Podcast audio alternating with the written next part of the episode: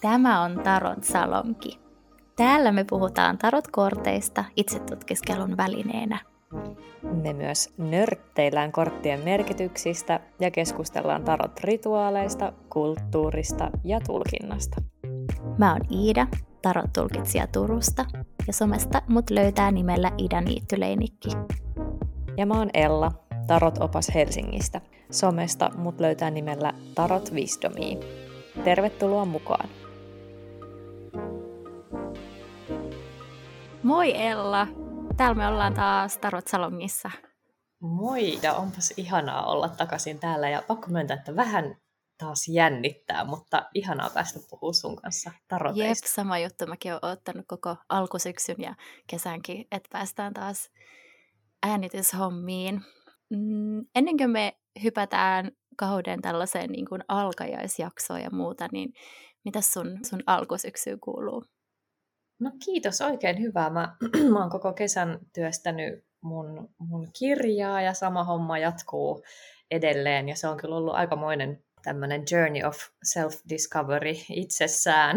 Eli siinä kirjaa kirjoittaessa joutuu käydä semmoisia kierroksia, että mitä mä oikein oon sanomassa ja onko tässä mitään järkeä. Ja sitten käy vähän semmoisilla harhapoluilla ja palaa, palaa taas sinne. Ja, ja nyt tuntuu, että se alkaa olla aika... aika selkeä, että mitä mä haluan juuri tässä kirjassa sanoa ja mikä sen ehkä semmoinen jonkinlainen ehkä tehtävä tai tarkoitus on niin kuin kuvaamaan tätä modernia suomalaista tarot-kulttuuria tai ymmärrystä omalta pieneltä osaltani. Mutta tota, sen lisäksi olen nautiskellut kesästä tietenkin ja, ja nyt jotenkin tykkään tosi paljon tästä syksyn semmoisesta. Et jotenkin yhdistyy sellainen, että toisaalta on kesän leppoisuus on jäänyt taakse ja vähän sellainen särmämpi fiilis ja sitten samalla myös sellainen käpertyminen. Pakko sanoa ekana, että mä en malta odottaa sun kirjaa ja nyt kun sä puhuit siitä, niin musta tuntuu, että mulla on jotenkin, mä tiedän sen syvällä sisimmässäni, että mikä se sun kirjan niin kun tarkoitus on. Mm. Vaikka sitä, ei me olla siitä niin kauheasti silleen puhuttu, äh, mutta nyt kun sä puhuit siitä, niin mä aloin miettiä, että miltähän se mahtaa näyttää visuaalisesti. Niin, sitähän mä odotankin niin paljon. Siis tästä vi- visusta tietenkin pallo on mun, mun kustantajalla Gummeruksella ja, ja tota, toivottavasti vielä tässä syksyn mittaan päästään sitä tota, yhdessä edistämään, että nyt mulla on marraskuun loppuun asti aikaa tehdä mun ekaa kässäriä, ensimmäistä versiota, ja siitä sitten alkaa tavallaan tiiviimpi yhteistyö vielä, ja sitten se visuaalisuuskin lähtee muotoutumaan, mutta kieltämättä sekin on tosi jännä juttu, koska visuaalinen ilme on niin semmoinen jotenkin vähän niin kuin vaikeasti tavoitettava tai kuvailtava asia, mm. mutta silti niin, kuin niin, niin tärkeä juttu. Jep, jep, ihan totta.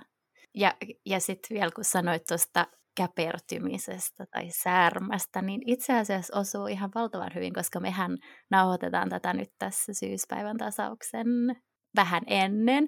Ja sitten mä just, mm. mä just kans fiilistelen aina syyspäivän tasausta just tollasena, että se on vähän niin kuin sellainen, että siinä on vielä sitä sellaista ehkä kesän ihan viimeiset nuotit, vaikka ei enää, tiedätkö, säätilassa enää niitä olisikaan.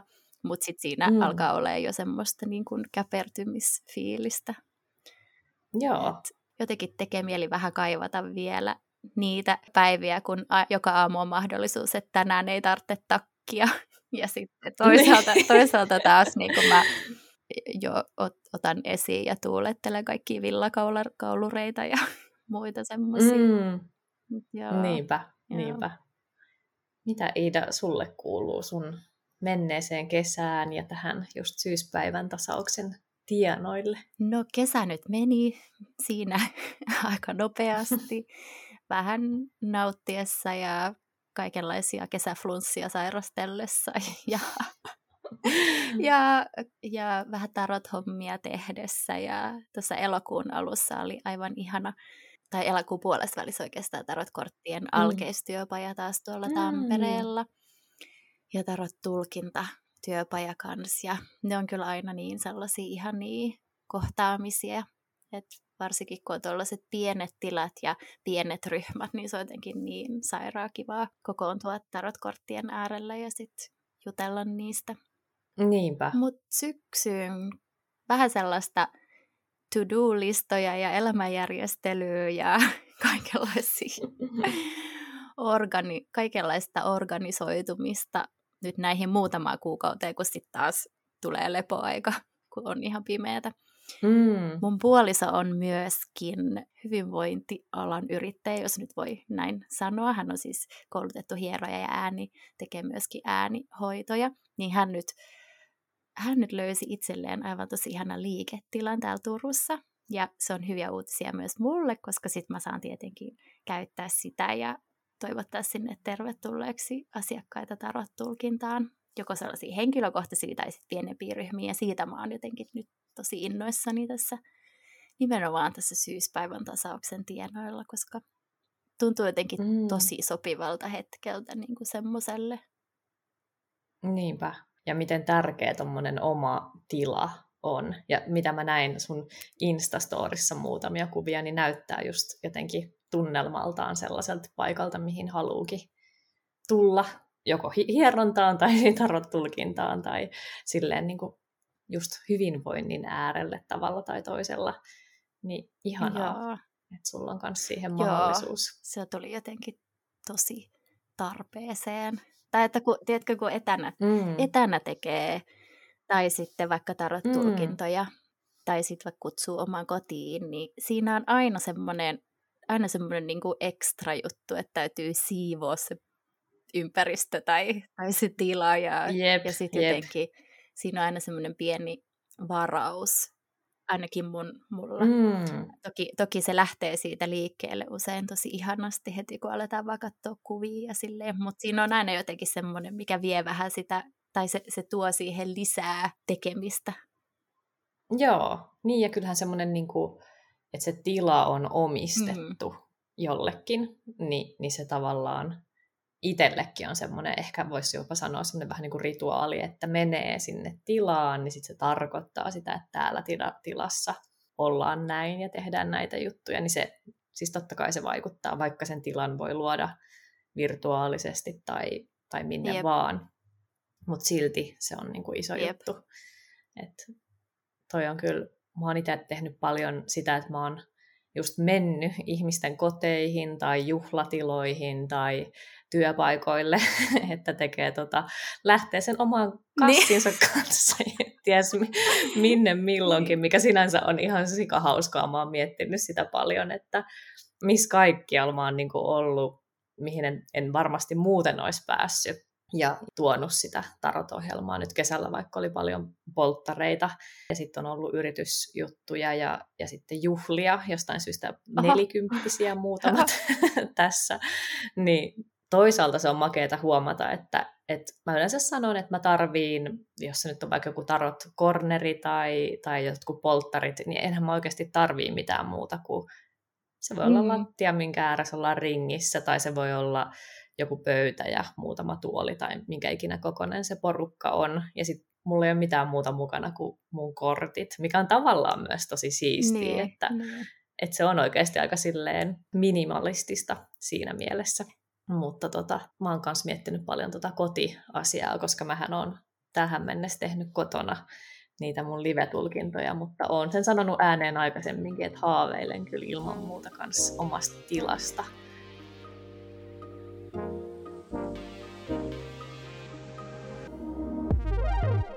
Onko sulla, onko sulla tullut vastaan tai mitään niin kuin tarot-maailmasta jotenkin sellaista katsauksen omaisesti, mitä sä haluaisit jakaa nyt tässä kauden aluksi?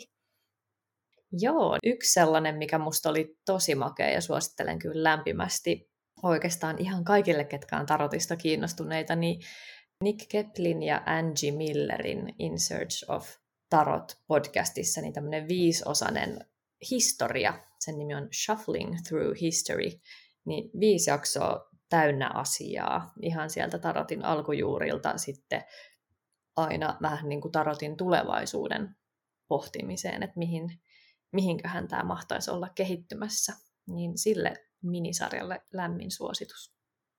Mitä sulla on tullut viime kuukausina vastaan? Mitä haluaisit nostaa? No siis tämähän oli, kun me kyseltiin kumpikin tuolla Instagramissa kuulijoiden toiveita, että mitä haluaisi kuulla Tarot-salongissa, niin tuli se ehdotus siitä, että, että pohdittaisiin tekoälyn tekemiä tarotkortteja. Ja mä jotenkin sit jäin sitä makustelemaan, ja se on iso keskustelu, koska se liittyy kaikkeen muuhun, mutta, mutta tälleen niin kuin keskustelun avauksenomaisesti. Koska se, että tekoäly niin kuin tekee meille tarotkortteja tai jonkinlaisia kuvia, niin sehän niin kuin kyseenalaistaa paljon sitä, että mitä tämä mitä tää, niin kuin koko tarot-juttu oikein on, jos pystyy niin kuin tekemään tarotpakan. Ja sitten se, niin kuin, nyt, nyt tää jotenkin kuulet ehkä, että tämä on, tai kuulette siellä ehkä, että tämä on todella valtavan laaja juttu niin kuin yrittää sanoa, että me varmasti pureudutaan tähän vielä myöhemmin, mutta jäi jotenkin niin kuin kaihertamaan mieltä se, että jos tekoäly tekee meille tarotkortteja ja sitten käytetään niitä tarotpakkoja, niin miten se koko homma muuttuu, muuttuuko se pakan rakenne, mitä siinä tulee lisää, muuttuuko se ollenkaan, onko se ihan sama, onko se ihan, ihan sama, että miten se on tehty se pakka. Ja tällaisten niin kuin ihan mm. ydinkysymysten äärellä on siinä asiassa. Ja siis tästähän on puhuttu ää, tekoälyn tekemiskuvista, on puhuttu taiteen puolella jonkun aikaa jo. Ja koska siinä tulee myös vastaan kysymykset, että mitä taide sitten oikein on. Että jos mikä vaan mm. niin kuin, tekoäly pystyy tekemään sen ja sitten niin kuin, että et, et mikä, mitä se sitten on. Mm. Joo, siis ihan tosi kiinnostava aihe ja kans nopeasti googlasin muutamia kuvia niin kuin tekoäly, tekoälyn tekemistä tarotkorteista. Niin osahan niistä oli ihan niin kuin vitsikkäitä. Siellä oli joku two of getting kicked in the nuts ja niin kuin tällaisia vähän niin kuin hauskoja versioita.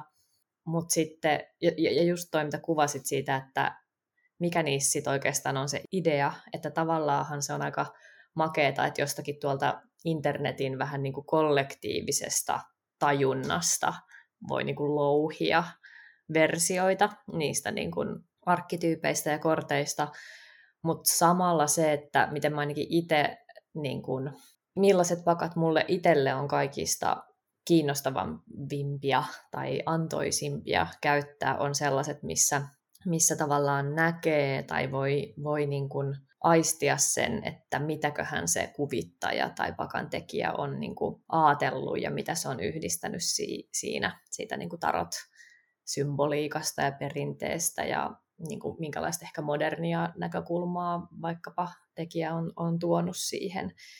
Niin silloin kun se puuttuu, niin sit helposti tulee vähän semmoinen kikkailumeininki, että et ehkä samaa on jossain joissain niin kuin fanipakoissa, että että tehdään vähän niin kuin silleen, no ehkä rumasti sanottuna vähän silleen merchandise-rahan kiilu niin kuin silmissä, että sitten siinä ei ole sillä oikein ideaa tai sellaista niin kuin ajatusta, että miksi kukakin hahmo on mikäkin arkkityyppi tai että siinä ei ole sellaista niin kuin jotenkin nerokkuutta, mitä tarotpakassa niin kuin parhaimmillaan voi olla.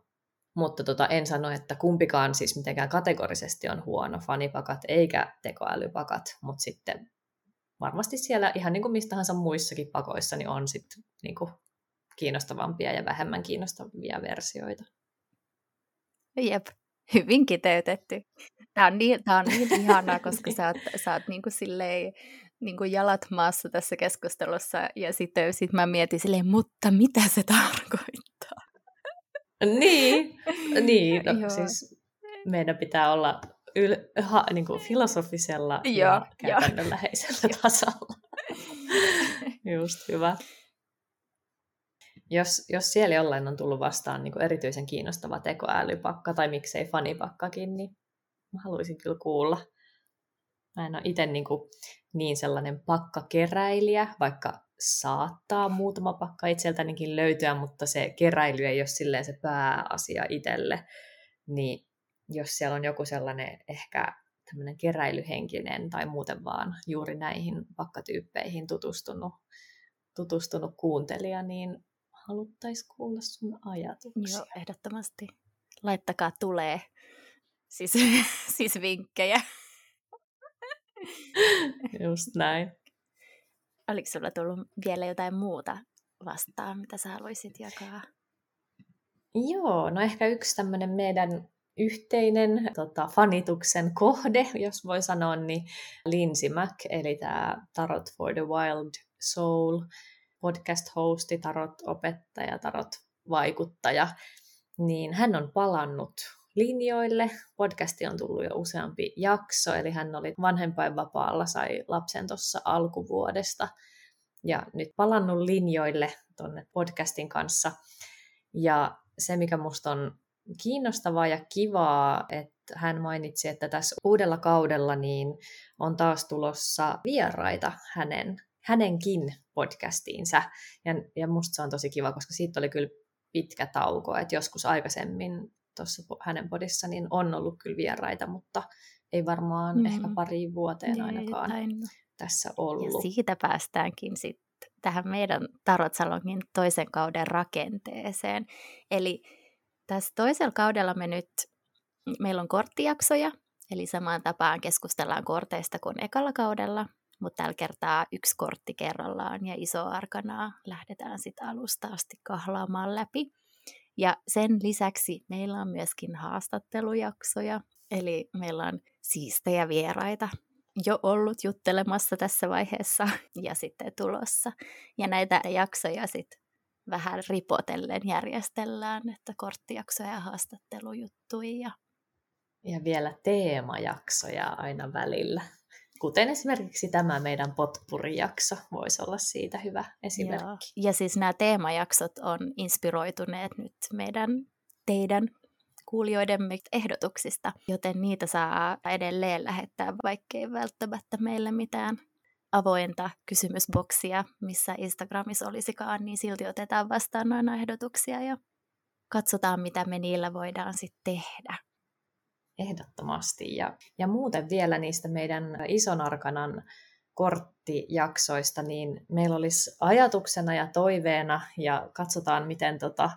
miten tämä idea lähtee lentoon, mutta meistä olisi ihan mahtavaa saada teidän kuulijoiden tarinoita, pieniä tai suuria näistä korteista. Eli esimerkiksi meillä on nyt ensimmäisenä ollaan tekemässä narrijakso, niin jos sinulla hyvä kuulija on henkilökohtaista tarinaa, jotain oivallusta, jotain hetkeä elämässä, missä just narri on ollut tärkeä tai mi- miten itse on tulkinnut narria tai pitänyt narria matkassa omassa elämässä, niin jos sinulla hyvä kuulija on narrista oma pieni tarina, minkä haluaisit jakaa täällä podcastissa, niin meille voi laittaa ääniviestiä Instagramissa tai sitten ihan, ihan tota kirjoitettua viestiä, joka me luetaan, niin olisi ihana jakaa näihin kortteihin liittyviä oivalluksia ja tarinoita myös teiltä kaikille yhteisesti. Joo, laittakaa tulemaan. Sellaiset olisi ihan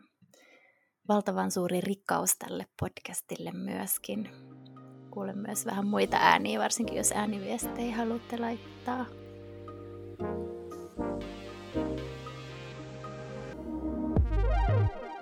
Ehkä isoin tällaista suomalaista tarot skeneä kuohuttanut, tai ei välttämättä tarotskeneä, mutta kirkon skeneä kuohuttanut asia tässä kesällä oli Kirkko ja kaupunki-lehden julkaisema ihan etusivun juttu tarotkorteista ja tarottulkinnasta ja siitä, että miten tarotkortteja käytetään myös ihan kirkon piirissä itsetuntemuksen lisäämiseen. Niin tästä, tätä keskustelua on ollut mielenkiintoista seurata vähän niin kuin sivusta, että itse haluan olla läpinäkyvä omasta näkökulmasta, että en, en kuulu kirkkoon enkä, enkä usko tähän niin kuin kristilliseen, kristilliseen Jumalaan, mutta totta kai kiinnostaa, että mitä, mitä kirkon piirissä myös puhutaan tota tarot, tarotkorteista ja tarottulkinnasta, ja sinä, sinänsä musta on tosi makeeta,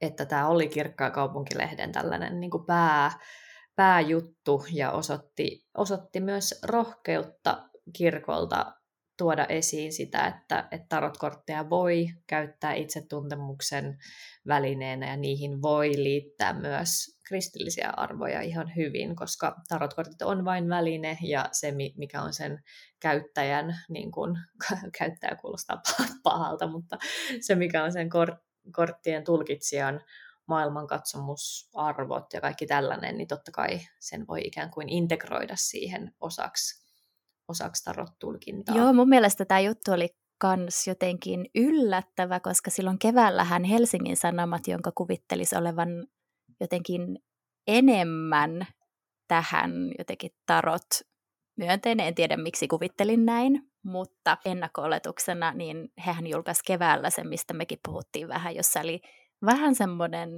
ehkä negatiivinen sävy, niin, niin sitten, että tämä kirkko ja kaupunki Kirkko ja kaupungin juttu oli niin, niin lempeä ja tämmöinen asiallinen ja siis vielä semmoinen jotenkin, jotenkin hyvällä tavalla tarotkortteja esiin tuova ihan verrattuna siihen Helsingin mm. Sanomien juttuihin. Niin se oli jotenkin, se oli jotenkin yllätys, tosi ihana yllätys. Niin kuin, ehdottomasti. Ja, ja, ja niin kuin sanoit tuossa, että tosi rohkea veto kans kirjoittaa tällainen etusivun juttu tästä asiasta tähän, tässä kontekstissa. Mutta mut joo, tämähän tietty sitten nosti vähän kalabaliikkia.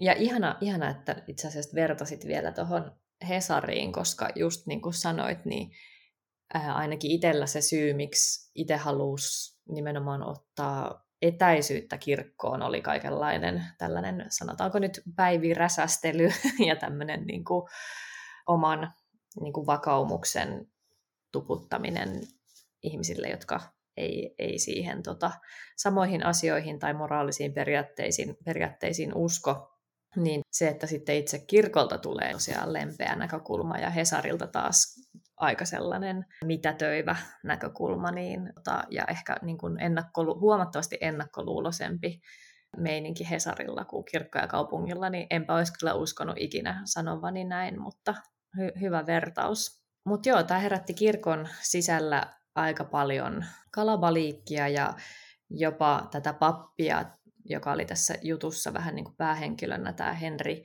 Järvinen, niin hänet leimattiin jopa niin kuin antikristukseksi, eli lähti vähän lapasesta sitten se, se keskustelu, ja löysin tästä muutamia blogikirjoituksia, ja yksi mun kaveri, joka on kanssa sellaisessa työpaikassa, missä vähän ehkä lähempää näkee tätä kirkon sisäistäkin keskustelua, niin linkkasi mulle tämmöisen Turun, Turun Sanomien blogipostauksen, missä, missä aika hyvin kuvattiin sitä, että tässä on just kyse siitä, että kun joku asia herättää pelkoa, joku asia on tuntematon, niin kuin vaikka tarotkortit ja tarottulkinta, niin sitten helposti projisoidaan ennakkoluuloja ja vääriä tietoja näihin ihmisiin ja oletetaan kaikenlaista, ja sitten päädytään just leimaamaan ja oikeastaan haukkumaan näitä ihmisiä, jotka on sinänsä niin kuin ihan asiallisesti ja lempeästi pyrkinyt tuomaan tällaista uutta, uutta näkö, näkökulmaa esiin. Joo, toi on kyllä siis niin valtavan jotenkin inhimillinen, vaikkakin tosi vaarallinen, vaarallinen jotenkin reaktio sellaiseen niin kuin oman, oman pelon käsittelyyn, että sitten se täytyy, täytyy jollain tapaa jollain tapaa kohdistaa sitten joihinkin toisiin ihmisiin. Sä linkkasit mulle kanssa sitten ton tällaisen YouTube-videon, kun päätoimittaja ajattelee ääneen, eli sitten Jaakko Heinimäki tässä jotenkin vielä pui tätä, tätä koko, koko artikkelin aiheuttamaa, aiheuttamaa meininkiä, ja, ja mun mielestä hän jotenkin toi tosi, tosi hyvin tosi hyvät, hyvät niin kuin jotenkin pointit esiin siitä, että, että se itse korttipakkahan on ollut alun perin just pelikortit ja, ja just se ajatus siitä, että niiden merkitys muodostuu ihan ainoastaan vaan meidän ihmisten, ketkä käyttää niitä kautta. Ja just se, että kuka uskoo mihinkin, niin sitä ne kortit sitten, sitten on sille henkilölle. Ja tämä Heininen jotenkin hauskasti vertasi sitä, että kun tarotkorteilla on alun perin pelattu, mutta sitten niistä on alettu povaamaan, ja sitten se povaus on ollut jotenkin, jotenkin huono homma, niin sitten hän hän vertasi, että esimerkiksi kahvinpuruistakin povataan, mutta silti siellä Jumalan palveluksen jälkeen tarjotaan kirkkokahvit. Ja jotenkin se, niin kun, se oli, siinä oli vähän semmoinen humoristinen sävy. Ja sitten hän esimerkiksi viittasi erääseen piispaan, joka, joka oli puhunut aiemmin jo tämmöisessä niin kuin kuahtaneessa keskustelussa joogan ja mindfulnessin alueella, että paka, pakanallisuus on jotenkin palaamassa meidän maahan, niin sitten se on ilmeisesti taas tässä tarotkorttien myötä sitten herännyt tällainen pelko esiin. Just näin, just näin. Niin siinä samaisessa, samassa YouTube-videossa tämä kirkko- ja kaupungin päätoimittaja Jaakko Heinimäki sanoi myös siitä, että kyllähän joulunkin perinteet on pakanalliset, eli tämä, onko se sitten juule mm-hmm. ollut, tämä pakanallinen juhla alun perin. Ja siitä syystä esimerkiksi Jehovan todistajat ei vietä joulua, koska he näkevät sen niin kuin pakanallisena juhlana. Eli siinäkin on ihan kyse siitä kirkon tai kenen tahansa kristillisen ihmisen tulkinnasta, että mitäs tässä nyt oikein juhlitaan ja minkälaisia merkityksiä me siihen liitetään tai ollaan liittämättä. Ja samaa toisti tuossa elokuun puolivälissä tämmöinen Aaro Rytkönen, pastori tota Turun, Turun Sanomien blogissa myös ihan otsikolla, että perutaan myös joulu, eli tämmöinen kriittinen näkökulma siihen, että Että et ehkä hyvä tutkia itseään, jos todella näkee, että näissä itse, itse korteissa olisi jotain pimeitä voimia tai jotain, jotain sellaista niin kuin pelottavaa ja hallitsematonta, vai onkohan se sittenkin niin kuin meissä ihmisissä, ja me ihmiset annetaan joko sille juhlalle, joululle tai sitten niille korteille niin erilaisia arvoja. Ja samalla lailla voi ajatella, että kyllähän moni niin kuin Suomessa, siis varmaan enemmistö suomalaisista viettää joulua niin kuin aika vähällä niin kuin kristillisellä painotuksella, et ihan puhtaasti niin kuin tavan takia, ja siinä juhlitaan ehkä jotain perhettä ja talvea ja valoa ja ties mitä, ja osalle se Jeesus on osa sitä ja osalle ei, ja tavallaan se on niin kuin niin yksilöllistä, että mitä me liitetään näihin juhliin ja kortteihin ja muuhun, että se ei sinänsä itseisarvoisesti oikeastaan mikään näistä asioista ole yhtään mitään. Jep, tuosta tuli mieleen itse asiassa siinä alku, a, alkuperäisessä tai alun perin kirjoitetussa ö, jutussa Kirkko- ja kaupunkietusivulla niin näistä tarotkorteista, niin siellä oli haastateltu uskonnon tutkija Tiina Mahlamäkeä, joka, joka hän kanssa niin kuin sitten totesi esimerkiksi uushenkisyydestä, sitä, että uushenkisyys on jotenkin vapaampaa ja se, se tuo niin kuin rituaalit, rituaalit lähelle arkea ja omaa ruumista, niin toi, miten kuvailit joulua, niin, niin se jotenkin ehkä on myös sellainen, mitä kaikki ei välttämättä ajattele, mutta sehän on just semmoinen rituaali, joka on tuotu, tuotu niin kuin enemmän oman näköiseksi varma, varmaankin. Itse kullakin meistä, että joko se on sitten häivyttynyt Niinpä. pois tai sitten, tai sitten muuttunut sellaiseksi, kun itse haluaa sen tehdä. Tuossa oli muuten myöskin kiva tuossa jutussa, että vaikka uushenkisyydessä tietenkin on omat kuoppansa ja, ja ongelmansa, niin, niin tuossa mm. jutussa oli myöskin ehkä ensimmäisiä kertoja, kun mä näen ison jutun, missä uushenkisyyttä ei jotenkin mollata.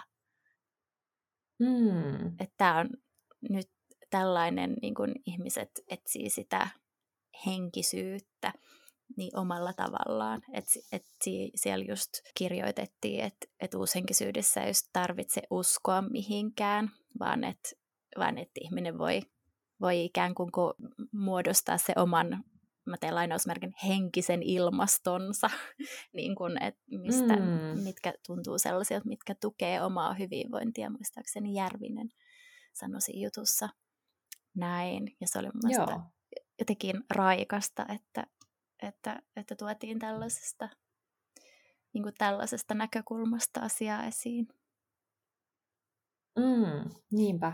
Joo, ja tosi tärkeää just se, että henkisyydestä, että vaikka tietenkin artikkeli oli kirkko ja kaupungin, että totta kai siinä on tietty niin kuin, näkökulma heillä, mutta he silti puhuu siitä niin kuin henkisyydestä mun mielestä aika mm, neutraalisti yeah. sellaisena, että tämä on osa ihmisyyttä ja ihmisillä on tarve henkisyyteen ja sitten meillä on erilaisia tapoja toteuttaa sitä ja just toi, koska monesti ehkä semmoinen mollaava sävy, minkä mainitsit, niin tunnistan sen itsekin, että sitten ajatellaan ehkä, että se on sellaista, en, en tiedä mitä ajatellaan, mutta ehkä semmoista tiettyä itsekeskeisyyttä mm. tai mä en tiedä, self-help, niin kuin siihen, totta kai siihen liittyy ongelmia, mutta, tota, mutta tota, se on silti aika perusinhimillinen niin. tarve ka- kaikista ongelmista huolimatta.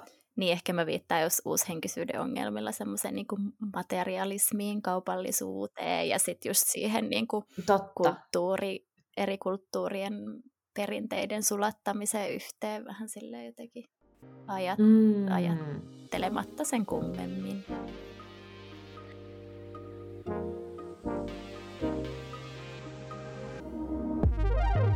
Niin, ja sitten tämä tavallaan kristinuskon tai ehkä muidenkin uskontojen ja, ja tarotin tällainen biifi ei sinänsä, ei sinänsä ole mikään uusi juttu, eikä tietenkään vain suomalainen juttu. Ja nyt aika hauskasti just tähän samaan aikaan, eli syyskuun puolivälissä, niin Jenkeissä on julkaistu tällainen kristillisen tai ehkä jopa katolilaisen tarotin kirja, eli tämmöinen kuin Contemplative Tarot, jonka on kirjoittanut tämmöinen Brittany Muller, Müller, joka asuu ilmeisesti Texasissa, Austinissa. Hän on Instagramissa nimellä Blessed Vigil, ja itse asiassa ihan upouudessa niin In Search of Tarotin jaksossa hän on myös haastateltavana kertomassa tästä omasta kirjastaan. Niin musta hauska sattuma, että tämä on just samoihin aikoihin julkaistu, ja ihan tuossa podissakin haastattelussa toteaa, että aika niin kuin niche, nichein niche, mm. jos voi näin sanoa, että, että tarottia itsetutkiskelun välineenä, hän itsekin sanoo tässä Insta-biossaan, että tarot for reflection, not divination, eli tarot ja itsetutkiskeluun, ei ennustamiseen. Ja hän yhdistää tässä kirjassaan, tämä Brittany Muller, niin, niin kuin kristillisiä tulkintoja noista korteista ja on sisällyttänyt siihen esimerkiksi raamatun katkelmia ja erilaisia tämmöisiä vähän niin kuin meditaatioita tai rukouksia kristillisestä näkökulmasta. Ja vaikka sinänsä itsellä en jaa tätä niin kuin uskonnollista näkökulmaa tämän Britannin kanssa, mutta esimerkiksi tuossa podcastissa hän sanoi ihan jotenkin tosi ihanasti ja samaistuttavasti, että, että hän on niin kuin perusolemukseltaan tämmöinen vähän hajamielinen ihminen, jonka on välillä vaikea keskittyä kiireen keskellä erilaisiin asioihin, ja Ja kaiken lisäksi me eletään kulttuurissa, joka tekee vaikeaksi semmoisen ehkä hiljaisuuden ja rukouksen niin kuin löytämisen tai, tai semmoisen sisäisen rauhan löytämisen. Ja sitten hän sanoo, että tämä tarot on just hyvä, hyvä rituaali ja väline, jolla taas saa yhteyden siihen hiljaisuuteen, hiljaisuuteen kaiken, kaiken tämän niin kuin hässäkän, mm. hässäkän keskellä. Niin musta se oli tosi samaistuttavaa sinänsä, että että oli ne arvot siellä taustalla mikä tahansa, niin se pyrkimys tai syy käyttää tarotteja ja tehdä tarottulkintoja voi olla ihan sama. Eli sellainen pyr- pyrkimys yhteyteen ja pysähtymiseen ja hiljaisuuteen. Aivan ihanasti, ihanasti ajateltu. Ja siis mä en ole vielä ehtinyt itse kuuntelemaan tota, mutta olen tästä kirjasta aiemmin kuullut, kun se on ollut tekeillä. Ja tämä henkilö on kanssa ollut jossain toisessakin podcastissa vieraana, ja silloin kuulin hänen, hänen ää, ajatuksiaan, ja mä muistan, että mä ajattelin kanssa, että, että onpa jotenkin aivan tosi jotenkin samaistuttava, vaikka niin kuin säkin sanoit ja mäkin sanon, että en jaa siis tätä uskonnollista näkemystä, enkä usko kristilliseen Jumalaan, mutta tota, mut just se, että et, et me niin kuin, että se yhteys, se yhteys itsessään, sen ei tarvitse vielä olettaa mitään jotenkin samaa. Tiedätkö, että se yhteys olisi aina johonkin samaan. Et, et mm. Me kaikki etsitään sitä yhteyttä, että se yhteys on se niin kuin pääasia. Olisi sit itseen tai sit johonkin muuhun.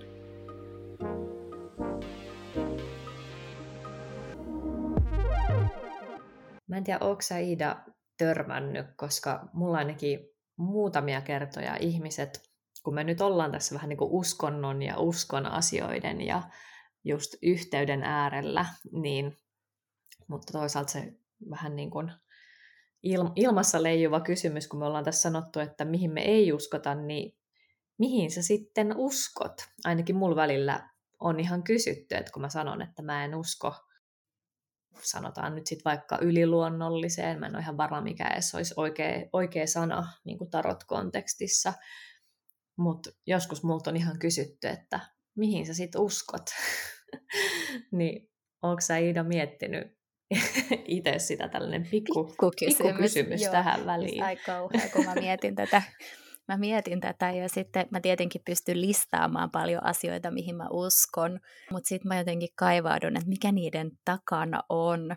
Ja siis mä, oon, mä käytän tässä nyt samaa vastausta, mitä mä oon käyttänyt lapsia opettaessa, kun he kysyy, että mihin sä uskot, että mm. et jos on tullut vaikka uskontojutut aiheeksi jostain syystä tanssitunnilla, siellä tulee aina kaikki mahdolliset puheenaiheet esiin, niin mä sanon heille, että minä uskon rakkauteen. Mm. Ja sen kaikenlaisiin olomuotoihin, siihen, että miten se muotoutuu ja luo yhteyksiä just ja kaikenlaisia siltoja ja tiloja ja kaikkea. Se on, minä uskon rakkauteen. Siis miten ihana. Entäs sä, Ella? Miten ihanan, siis mä niin kuin on tälle halolla päähän lyöty koska, tai puulla päähän lyöty, koska toi on niin yksinkertainen ja just niin, niin kuin jotenkin oikealta tuntuva tai että niin kuin kolisee.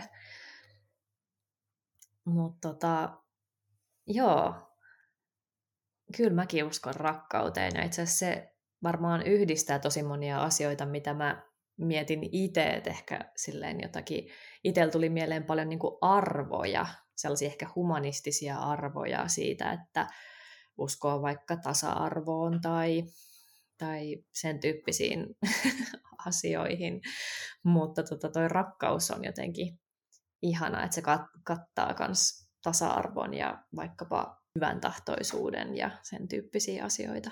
Olin, olin just sanomassa kanssa, että mä listasin kanssa näitä kaiken, kaikkia tasa-arvoa ja kaikkea sellaista. Ja sitten mä ajattelin sen, no mitä, se, mitä sen niinku takana sit oikein on, että mikä aiheuttaa sen tasa-arvon, niin sen on pakko olla mm. rakkaus. Niin, niin. Joo. Joo. Tosi ihanasti sanottu. Ja, ja sitten sit taas toisaalta, toisaalta, ei siis toisaalta, vaan että ja samaan aikaan mä, mä uskon vähän ehkä eri viballa, mutta se menee jotenkin vähän laajempaa, kun mä mietin kanssa noita listasin, että mihin mä uskon ja mitä mun arvot on, niin kuin esimerkiksi johonkin ympäristöön liittyen, että mä haluaisin siitä, siinä jotenkin johonkin uskoa, ja sitten mä oon tullut vaan siihen tulokseen, että tämä on vähän tälleen runollisesti sanottu, mutta että mä uskon, että maapallo tietää, että mitä on ollut ja mitä on nyt ja mitä on tulossa. Ja loppujen lopuksi maapallo niin kuin jollain tapaa selviää. Et eri asia sitten tietenkin, että selvitäänkö me ja millaisena, mutta se on niin kuin toinen sellainen jotenkin. Mä mietin, että se on jonkunlainen, niin kuin, mihin mä uskon. Suluissa, mä en tiedä, onko tämä jotenkin silleen, että ei fearmongering, niin en tiedä, voiko sitä jakaa, mutta siis mä, niin, joo. Niin, eli ota, sanoit sä, että sä uskot, miten sä sanoisit, niin kuin maapallon isolteen tai jotain sellaista luonnon. Joo. Joo.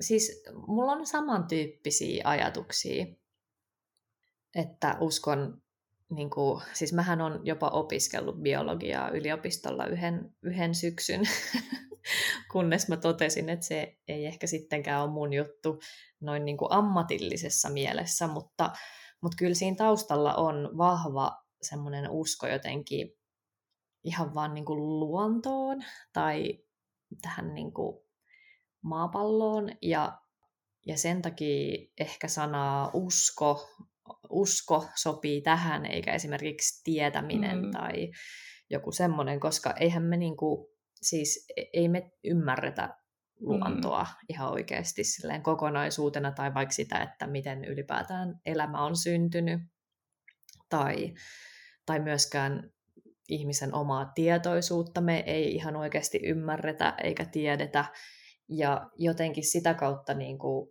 siihen luontoon uskomiseen ja jos, jos näin voi sanoa ja ehkä myös siihen rakkauteen uskomiseen niin liittyy mulla vahvasti semmoinen vähän niin kuin ei-tietäminen. Mm.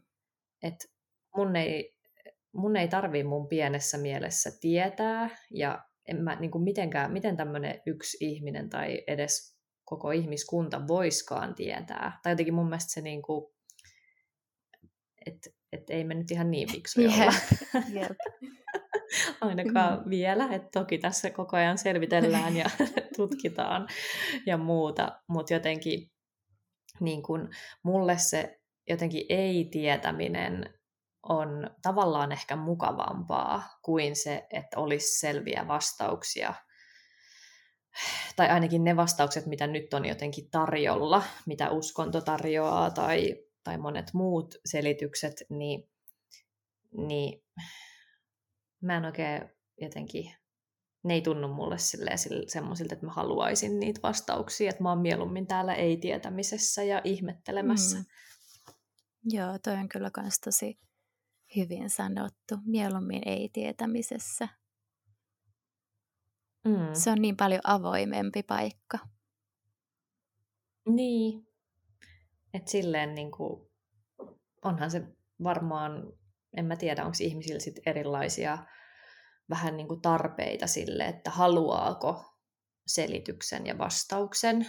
Ja kyllä mä niinku uskon, että varmaan tulee semmoisia hetkiä elämässä, jotka on vaikka niin vaikeita tai selittämättömiä tai muuta, että sitten on ehkä vaikeampi hyväksyä sitä semmoista, että on selittämättömiä ja käsittämättömiä asioita, että et en mä tiedä, että voiko silloin ihan itsellänikin silleen pidätä oikeuden muuttaa mielipidettä, että jos niinku tulee sellainen En, en mä tiedä, siis tää on tosi tämmöistä ääneen pohdiskelua, mm, mutta, mutta ainakin tällä hetkellä mä oon ihan tosi ok sen niin kuin ei-tietämisen kanssa. Ja esimerkiksi niin kuin näissä u- uushenkisissä pi- pi- piireissä, missä mekin niin kuin ollaan tavallaan, niin, niin puhutaan esimerkiksi myös sielusta ja semmoisesta niin kuin sielun ehkä kierrosta ja menneistä ja tulevista elämistä. Niin nekin on mulle jotenkin, niin kuin, ainakin siis silleen, että minä jotenkin kiertä, mun sielu kiertäisi, niin se tuntuu mulle jotenkin, jotenkin semmoiselta, että mä en ehkä ihan usko siihen, mutta sitten samalla jos miettii luontoa ja biologiaa ja kiertokulkua, niin kyllähän nämä kaikki mun, kaikki alkuaineet, mistä minäkin koostun, niin on ollut jonkun muun kehossa joskus ja ollut joku puu ja ties mitä joskus joku eläin. Että silleenhän kaikki tämä aine ja energia kiertää. Mm-hmm. Mutta mä en, mä, nää, mä en näe sitä silleen, niin kuin, että se olisi jotenkin minä, vaan jotenkin semmoisen ehkä, tämä on tosi tämmöinen ykseysajatus tavallaan, että me ollaan kaikki tästä samasta niin kuin maan materiaaleista niin kuin, ja jostakin tähtipölystä varmaan myös tehtyjä. Et sinänsä niin kuin se ajatus siitä, että niin kuin aine kiertää ja sitten me koostutaan siitä, niin, niin se nyt on mun mielestä ihan jotenkin tosi kaunistakin. Mm. Semmoista ehkä yksilöllistä sielun kiertoa, niin sitä ajatusta mä en ole ainakaan vielä ostanut. Mä en kanssa osaa päättää. Mm. Ja aika niin kuin samantyyppistä niin kuin pohdintaa mullakin, että kaikki kiertää, jotenkin mat- meidän materiaali mm. kiertää, niin miksi meidän niin kuin ei-materiaalinen kanssa jotenkin semmoinen sielu, mä jotenkin mä tykkään sanasta sielu, niin, niin miksi sekin sitten mm. kiertäisi. Ja mä jotenkin, mä jotenkin rakastan mm. sitä ajatusta, että, että sielu voi asettua kodiksi johonkin, vaikka, vaikka johonkin kaikissa niin kuin tarinoissa ja muussa, että vaikka niin kuin puuhun asettua kodiksi tai, tai niin kuin sellaisia, mm.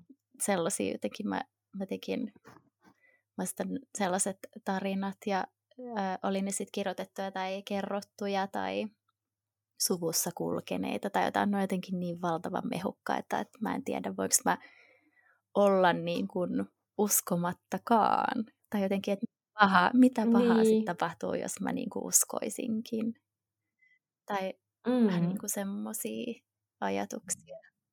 Niin. Niinpä.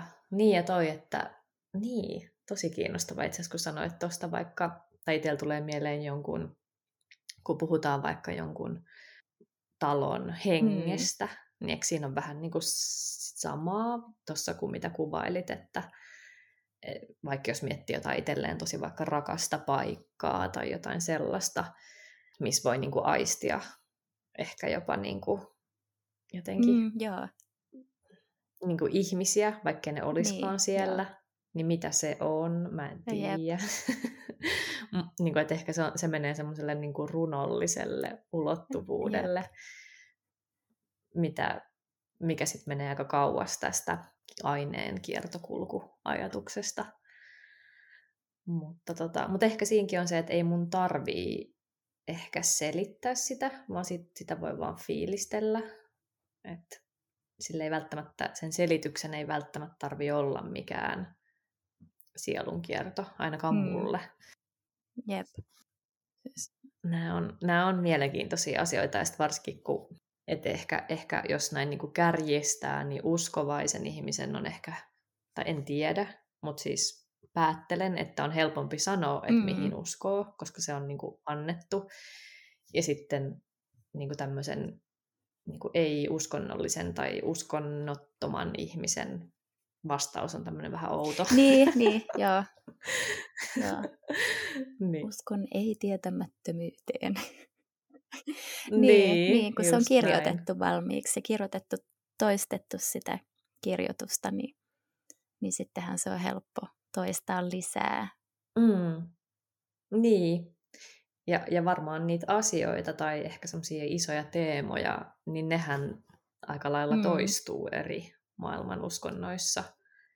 Että samojen asioiden äärellä tässä niin kuin siinä mielessä ollaan, Jep. kun kaikki ollaan Jep. ihmisiä.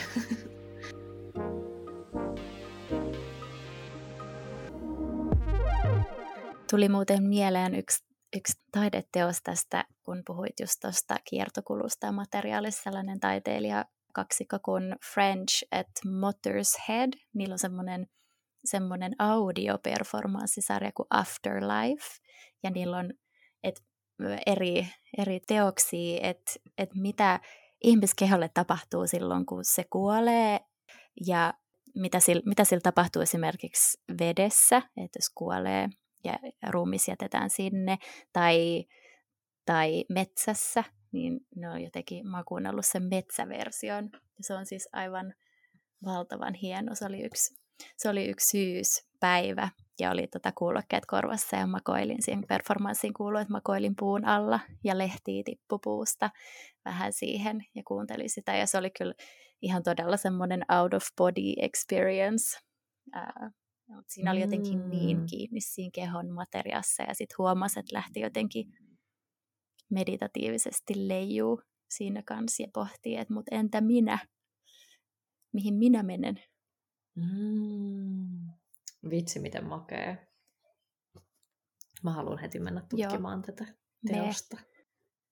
Tuosta tuli muuten mieleen, just Hesarissa oli viikonloppuna tämmöisestä Rakkautta ja Anarkiaa elokuvafestareilla esitettävästä dokumentista, jossa puhutaan kuolemasta myös ja siihen liittyen tietoisuudesta.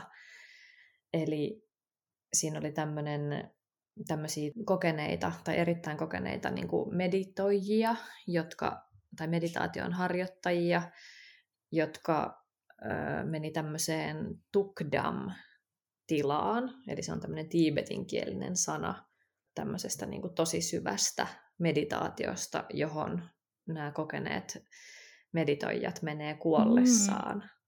Ja se oli siis todella freaky oikeasti tämä juttu, koska siis kun nämä ihmiset kuolee sen meditaation aikana, niin niille ei käy, niiden keholle ei käykään niitä asioita, mitä me ollaan totuttu pitää niin kuin kuoleman merkkinä. Oho. Eli tässä tukdamissa niin keho ei jäykisty ja se ei ala hajota ja se ei ala mädäntyä. Ja tällainen ihminen voi jopa istua Oho. edelleen siinä meditaatioasennossa, vaikka hän on kuollut. Ja tämähän niin kuin kyseenalaistaa kaiken, mitä me silleen, niin kuin, että kun ajatellaan, että elämän ja kuoleman raja on niin kuin selvä, mustavalkoinen niin kuin viiva. Ja sitten tämä tavallaan osoittaa, että se ei ehkä olekaan, että on joku tämmöinen vähän niin kuin harmaa alue siinä, että miten se tietoisuus elää ja on ja miten se keho, niin kuin, että missä se elämän, elämän ja kuoleman raja ihan oikeasti menee. Wow. Niin. niin. Siis sanonpa vaan wow. Joo, niin tota, en ole siis nähnyt tätä dokkaria, mutta ihan vaan tämä Hesarin juttu, niin olin ihan silleen, että anteeksi, mitä. Ja, ja siis tämähän on osa jotenkin mun mielestä sitä kaikista jännintä osuutta ihmisyydessä, että kun me ei oikeasti tajuta, yep. tajuta tästä niin kuin ihan perusasioitakaan, yep. niin kuin syntymää ja kuolemaa ja tietoisuutta. Mitä ihmettä. Ni, niin tota, jotenkin tosi siistiä. Uh. Mutta tota, joo, tämmöistä kevyttä, tämmöistä kevyttä potpuria. Pikku potpuri. Pitää varmaan laittaa joku sisältövaroitus alkuun, mutta tota... Joo. Potpuri ajautui syvälle. Kyllä, kyllä. Just näin.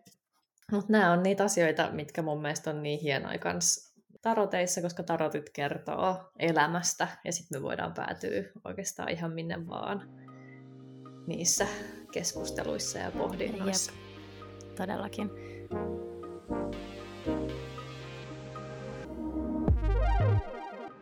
Siis ihanaa, että mainitsit tarotkortit, koska nyt tälleen tämän meidän potpuri-jakson lopuksi me ajateltiin, että me voitaisiin nostaa toisillemme nyt kortit tähän kakkoskauteen ja tietenkin siellä, tietenkin siellä voitte kuulijat myöskin kuulla, että jos vaikka samaistutte näihin ajatuksiin, mutta haluaisitko sä Ella nostaa mulle kortin kakkoskauteen? Haluaisin. Tässä sekoittelen vähän. Eli nostetaan kortti kakkoskaudelle. Nostan täältä Iidalle. Tää on aina, mä välillä jään odottaa, että täältä tippuisi, lentäisi mulle kortti.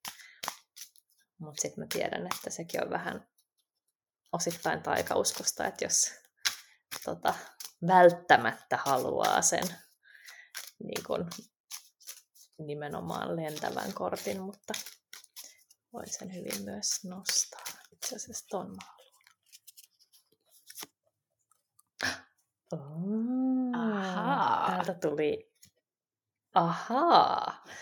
Täältä tuli miekkojen kakkonen. Mielenkiintoista. Mä aina jotenkin näen tämän kortin niin, että kun tuolla taustalla miekkojen kakkosessa, tässä on siis tällainen naishahmo, jolla on side silmillä ja se istuu tuommoisella penkillä ikään kuin selkä merta ää, kohti. Ja sitten hänellä on kädet ristissä niin kuin rintakehän edessä ja kaksi tai miekat molemmissa, molemmissa käsissä. Eli hän näyttää vähän tämmöiseltä niin kuin sulkeutuneelta ja niin kuin, hyvin niin kuin sisäänpäin kääntyneeltä meditatiiviselta. Ja se, että hän on kääntänyt selkänsä tolle merelle ja myös kuulle, mikä tuolla taustalla näkyy, niin mä jotenkin näen tämän sellaisena, että luota sun intuitioon, käänny kohti merta ja kuuta, jotka edustaa sitä just semmoista ehkä syviä vesiä ja sisäistä tietämystä ja omien syklien kuuntelua ja kaikkea sellaista. Eli kun huomaat, että tällainen mielen yliajattelu pääsee valloilleen, niin tiedä, että sun tarvii vaan kääntyä merta kohti ja saat taas itsesi yhteyteen. Ihanaa, siis tämä oli niin, tää oli niin accurate mun tähän niin kun, siis oikeasti, koska, koska tässä podin tekemisessähän tämä on aivan ihanaa, mutta mun suurin ongelma on se, että silloin kun mä alan miettiä, mitä mä haluan sanoa, niin mulla on se yksi asia, jes mä haluan sanoa tämän. Sitten mä alan olla silleen, mutta miksi mä haluan sanoa tämän? No, onko tämä nyt järkevää? Miksi mä, miksi mä jotenkin puisin tätä, kun mä voin puida jotain muutakin? Niin toi on jotenkin aivan siis täydellinen. Jes, mä pidän tämän mielessä. Just näin. Ja mä Mä, mä sanon, että mä näin niin kuin co-hostinasi tiedän, mä niin kuin melkein näen sen, kun sä meinaat mennä siihen, että sulla on se joku timanttiajatus ja sitten alkaa tapahtua ja, jotain. Ja, ja sitten sit se yleensä kyllä tulee sieltä myös, mutta tota, se on niin helppoa joutua tähän tämmöiseen miekkojen kakkosen niin kuin sol, vähän niin kuin solmuun, joka sitten taas kuitenkin aukeaa sieltä. Kiitos tästä kortista ja tulkinnasta. Kiitos. Mä nostan nyt sulle täältä, eli mm-hmm. kortti kakkoskauteen. Mä kans, jos multa lentää kortti, niin multa yleensä putoo puolet pakasta pois, koska mulla on niin pienet kädet, että se ei ole se niin kuin, lentokortti ei ole se juttu vaan. Mm. Sitten sieltä tulee joku päällimmäinen. Jahas. Jahas. Mä nostin sulle kuoleman. What? What? Tässä kortissa. Wow.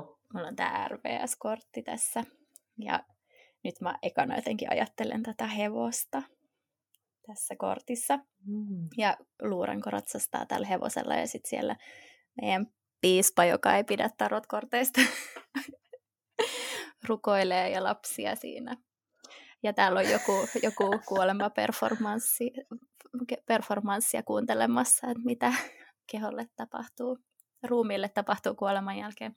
Mutta joo, mä ajattelen, mä ajattelen tota hevosta ja jotenkin sit viime aikoina kans, en tiedä onko se sen takia, että lapsi on oppinut laulamaan ja laulaa ihahaa laulua koko ajan, niin jotenkin hevoset on tosi paljon mielessä ja sitten tarotkorteissa erityisesti, koska joidenkin tällaisten eläinten symboliikan mukaan voidaan ajatella, että hevonen kuvastaisi sellaista, että aina kun hevonen näkyy, niin, niin on kyse jostain sun ikään kuin elämäntehtävästä tai tai mm. sielun tehtävästä, että mikä sana taas nyt tuntuu parhaalta siihen kohtaan. Ja jotenkin se ehkä tässä kuolemaan yhdistettynä, kun kuolemahan on sellainen niin kuin rauhallisen muutoksen kortti, niin ehkä mm. vähän samanlainen, tiedätkö, silleen, että aina kun tuntuu siltä, että, että miksi, miksi tässä nyt tekee tällaista, niin sitten jotenkin silleen muistaa, että minkä selässä sitä oikein ratsastaa, eli oman elämän tehtävän. Mm-hmm.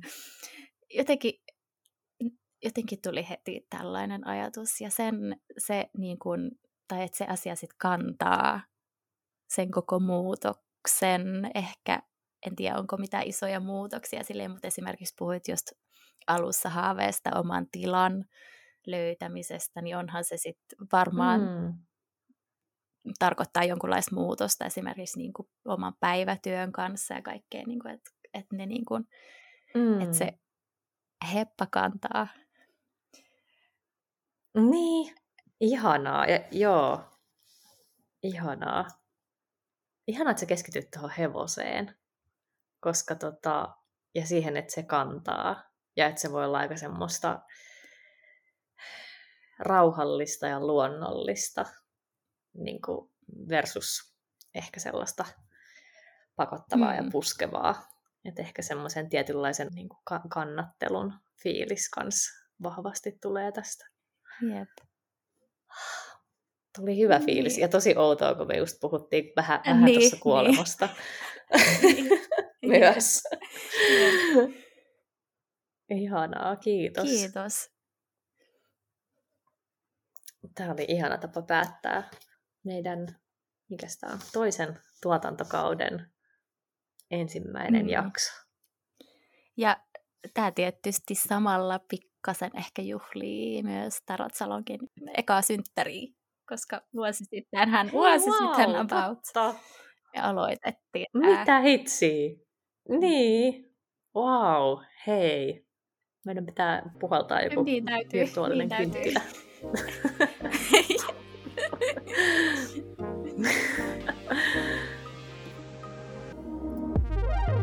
Eli tässä oli meidän kauden avaus, katsaus tarotmaailmaan, potpuri. Ja vielä mainitsen, että mä oon menossa lokakuun alussa virtuaalisesti tähän U K Tarot-konferenssiin, niin pääsen kertoa vielä kuulumisia tämmöisestä isosta tarot-tapahtumasta, jossa on muun muassa mun fanittama Rashunda Tramble puhumassa. Niin tota, U K Tarot-konferenssista lisää, lisää myöhemmin. Ja jos meillä jäi mainitsematta jotain tosi olennaista, mitä tarot-maailmassa on tapahtunut, jotain huomionarvosta, niin kertokaa meille, niin jutellaan siitä lisää myöhemmin. Joo, ja näitä, näitä katsauksiahan tulee sitten ripotellen taas aina kauden myötä, että ei potpurimaisuus katoa. Kiitos, että kuuntelit. Jos haluat jatkaa keskustelua, niin laitahan matalalla kynnyksellä viestiä, vaikka Instagramissa. Ja jos haluat podcastin kuuntelun lisäksi työskennellä meidän kanssa, niin meidän nettisivuilta ja somesta löytyy ajankohtaista tietoa erilaisista ihanista tarot-palveluista. Muistathan myös, että kaikista paras tapa osoittaa tukesi meille on jättää arvostelu podcast-sovelluksessasi tai jakaa jakso. Jokainen arvostelu kertoo meille, että teemme merkityksellistä työtä. Ja lisäksi se auttaa myös muita kuulijoita löytämään Tarot Salonkin.